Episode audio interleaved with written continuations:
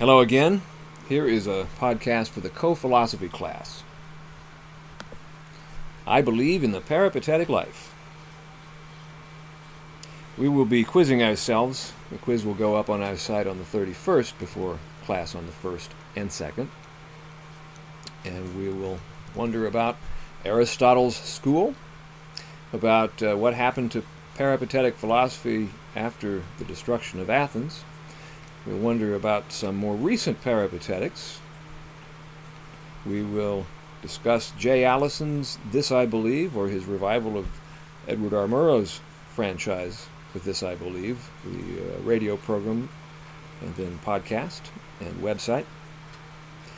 What does This I Believe invite citizens to do, and what does Jay Allison say our time has in common with the 50s? Some possible discussion questions for us to go walking with in uh, class on Monday and Tuesday. Would you like to have attended Aristotle's school, or Plato's, or neither, or both, and why? Do you consider yourself an active or a sedentary person by preference? If given a choice on a lovely fall day, would you rather stay in and play video games, or do an alternate assignment, or go out for a walk, hike, run, bike, bike ride, swim, what have you? What's the most memorable outdoor experience you've ever had? Have you ever attempted to share your beliefs, convictions, core principles, etc. in public? And if yes, what would you would you say that you did that in a spirit of evangelism and proselytizing or in a philosophical way and what's the difference? Are you a good listener? Do you try to understand points of view other than your own or do you simply dismiss them as wrong? Do you agree that we live in a time of intolerance and incivility when it comes to dissenting points of view? Um, what do you think about the presidential candidate who declares every other view than his own stupid? So it is day three in co philosophy, co-fi. Today we introduce and continue to emulate the peripatetics and explore the earnest atmosphere of this, I believe.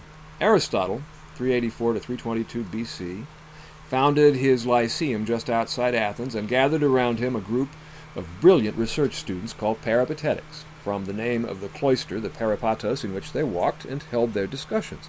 The Lyceum was not a private club like Plato's Academy. Many of the lectures there were open to the general public and given free of charge. Nowadays, a peripatetic has just come to mean someone who travels a lot. I prefer the older signification of someone who, like Aristotle's students in the Lyceum Peripatos, walks while talking philosophy. That's how we'll understand and apply the concept in our COFI collaborations. The act of ambulation, says a, uh, one Christopher Orlet in a uh, piece for Philosophy Now magazine a few years ago called Gymnasiums of the Mind, the act of ambulation, or as we say in the Midwest, walking, often serves as a catalyst to creative contemplation and thought. It's a belief as old as the dust that powders the Acropolis, and no less fine. Followers of the Greek Aristotle were known as peripatetics because they passed their days strolling and mind wrestling through the groves of the Academy. The Romans' equally high opinion of walking was summed up pithily in the Latin proverb Solvitur ambulando, it is solved by walking.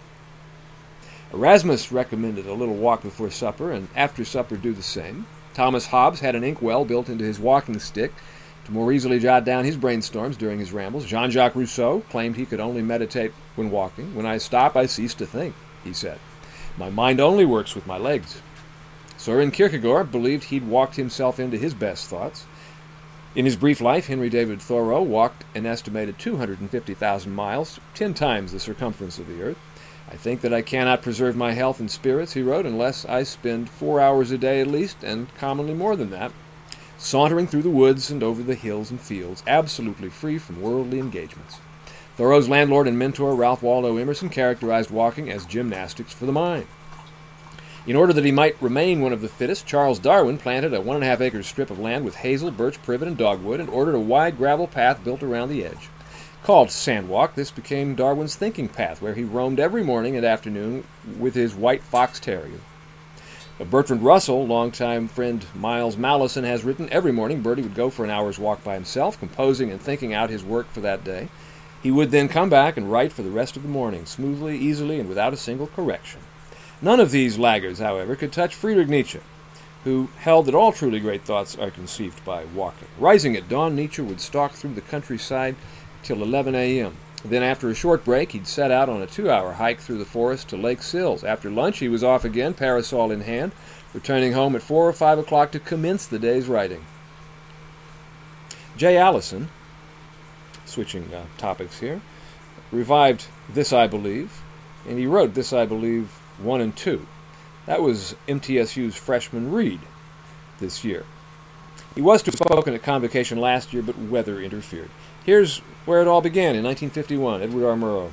He said, There's no pill of wisdom, but lots of people on the This I Believe website are real pills. He didn't say that, I did. Many of these concise testimonials of conviction will make you feel better about the human condition. They're uh, sometimes a little light and fluffy, sometimes dense, sometimes funny, occasionally profound. I'm asking students to find their favorites. Today, sticking just to those included in Allison's first book, I guess these would be mine Einstein's Ideal of Service to Our Fellow Man, Oscar Hammerstein's Happy Talk, Victor Hanson's Natural Links in a Long Chain of Being, Penn There Is No God, Errol Morris's There Is Such a Thing as Truth, Azar Nafisi's Mysterious Connections That Link Us Together, Eboo Patel's We Are Each Other's Business, Jackie Robinson's Free Minds and Hearts at Work, Wallace Stegner's Everything Potent is Dangerous, Arnold Toynbee's I Agree with a Pagan, and John Updike's Testing the Limits of What I Know and Feel. This really just scratches the surface. There are tens of thousands of essays in the archives, growing daily, including, by the way, one by yours truly. And that probably doesn't include yours yet. I'm hoping that some of you will exercise the option at the end of the semester to do your final class report in the form of a series of posts um, that can be submitted as your This I Believe essay. Submitted not only to us, but also to them, thereby to the uh, universe.